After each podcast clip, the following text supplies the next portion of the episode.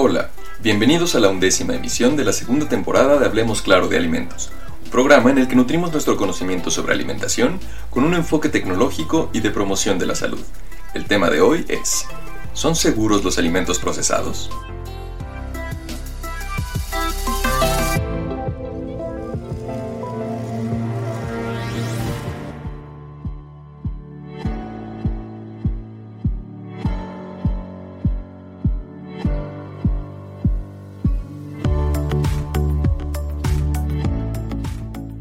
Identificar alimentos benéficos y evitar ingerir algo tóxico o dañino es una tarea crucial a la que nos enfrentamos todos los días, aunque es algo que ha evolucionado de forma paralela al ser humano.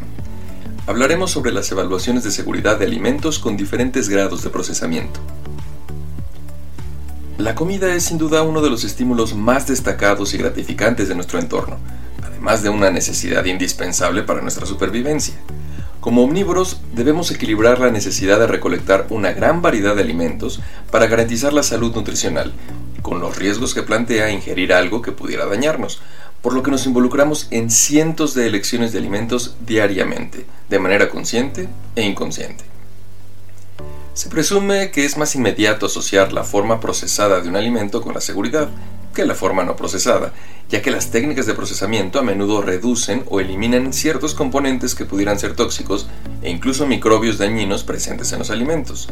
Así, el procesamiento genera confianza o da una sensación de seguridad entre los consumidores. Pero existen muchos atributos que influyen en la elección de alimentos, como la densidad de energía, calorías, la palatabilidad y la salubridad de la comida, así como los que dependen de las circunstancias de cada consumidor, como los hábitos dietéticos, el nivel de hambre, el índice de masa corporal, rasgos de la personalidad y neofobia alimentaria, que es el miedo a probar alimentos nuevos o desconocidos, como estrategia de protección contra el riesgo de ingerir elementos potencialmente venenosos. Los individuos neofóbicos asignan más propiedades negativas a los alimentos, conocidos o no, en comparación con individuos con menos disposición neofóbica. Sin embargo, se sabe poco sobre la evaluación de la seguridad de los alimentos, es decir, si es seguro consumirlos o si puede tener consecuencias negativas como el envenenamiento. El entorno en el que vivieron nuestros antepasados y evolucionaron nuestros cerebros son muy distintos de las circunstancias occidentales modernas. Ahora nos involucramos en la selección de alimentos en un entorno donde la presencia de alimentos listos para comer y la publicidad en general de los alimentos es omnipresente y abrumadora. Así que no es tan común preguntarnos si un alimento es seguro para comer durante un viaje a la tienda de comestibles, donde los alimentos ya están empacados. Quizás revisemos la fecha de caducidad como única medida preventiva, pero en muchos casos ni siquiera eso ocurre. Nuestros antepasados, en cambio, tenían que hacer una evaluación cada vez que se encontraban un nuevo tipo de alimento, especialmente si eran de origen vegetal, que han sido un componente esencial de las dietas humanas a lo largo de la evolución, ya que muchas plantas contienen partes venenosas. Diversas señales pueden indicar qué alimentos son seguros para comer en un entorno determinado. Uno de ellos es el procesamiento de alimentos, que es un paso previo y a menudo necesario para el consumo humano de alimentos en todo el mundo, y ha sido una parte importante de la vida humana durante milenios. Las actividades de procesamiento de alimentos tuvieron un papel clave en la evolución humana, desde transformaciones físicas, como la reducción del tamaño de los dientes y el intestino, o el aumento del tamaño del cerebro, hasta sociales, liberando nuestro tiempo para dedicarnos a otras actividades en lugar de masticar y cazar, porque, por ejemplo, se sabe que los primates dedican una media de 8 horas al día para masticar alimentos crudos. No muchos estudios que investigan la evaluación de alimentos consideran el grado de procesamiento. Sin embargo, revelan evidencia prometedora sobre qué tanto las personas perciben los alimentos procesados de manera diferente a los alimentos no procesados.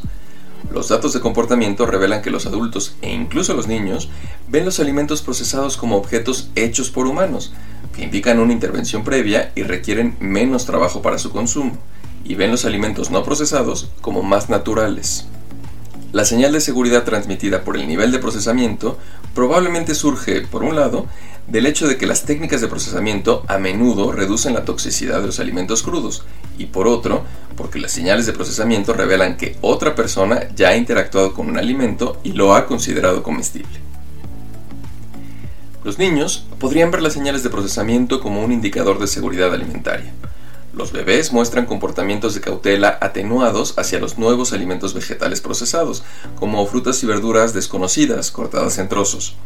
Los niños asignan propiedades negativas como «este alimento te hace vomitar» con menos frecuencia a los alimentos procesados que a los no procesados.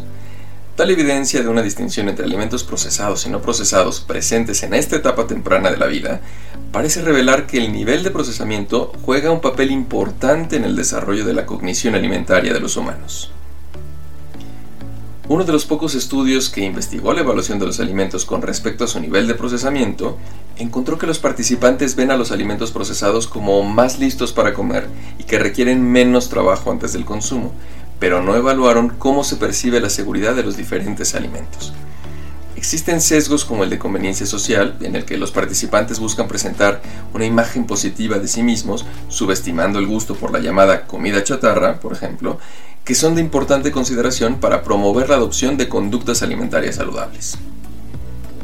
La Escuela Internacional de Estudios Avanzados de Italia, la Western University del Reino Unido y el Instituto Max Planck para el Desarrollo Humano realizaron un estudio durante la pandemia con 109 adultos italianos, 43 mujeres y 66 hombres, de entre 18 y 34 años.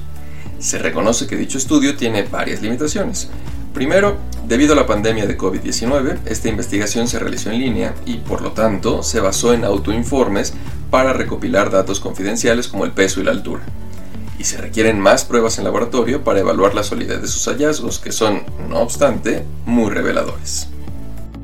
El resultado muestra que, en general, las frutas y verduras se asocian con atributos positivos. Los alimentos enteros y cortados, como el jitomate, por ejemplo, fueron señalados como los más seguros y calificaron los alimentos familiares cocidos, como el puré de jitomate cocido, como menos seguros. En nuestro entorno alimentario moderno está claro que los alimentos conocidos, como los tomates, las zanahorias, los duraznos y las manzanas, son seguros para comer. Durante un viaje a la tienda de abarrotes, difícilmente se nos ocurriría cuestionar qué tan comestibles son estos alimentos familiares. Por otra parte, entre dos alimentos familiares se calificaron como más seguras las formas procesadas que las no procesadas, sin que ello signifique que no son seguras o que se planee dejar de consumirlas. Esa diferencia relativa en la evaluación de seguridad tiene el potencial de revelar qué impulsa las elecciones que harán los consumidores cuando eligen entre varios alimentos, lo que puede tener importantes implicaciones para la salud en un contexto donde las señales alimentarias nos rodean y son abrumadoras.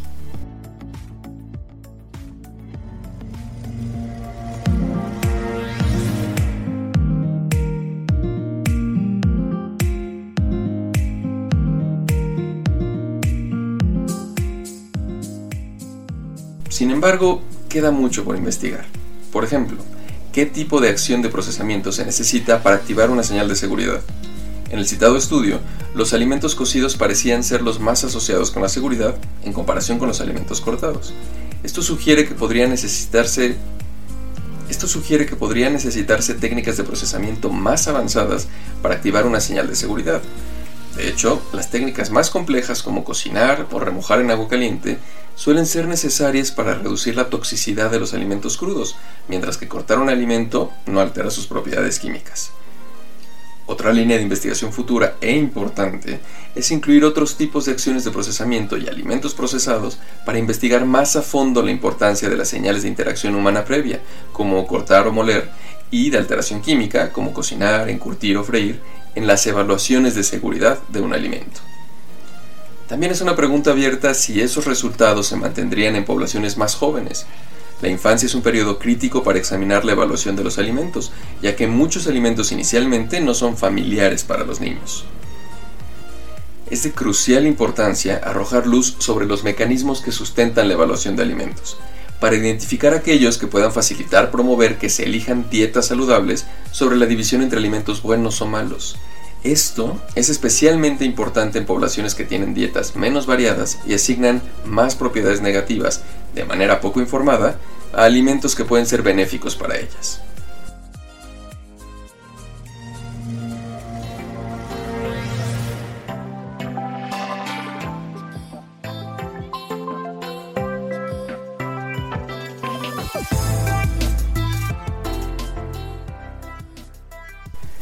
Gracias por escucharnos. Esto fue Hablemos Claro de Alimentos. Escuchen nuestra próxima emisión.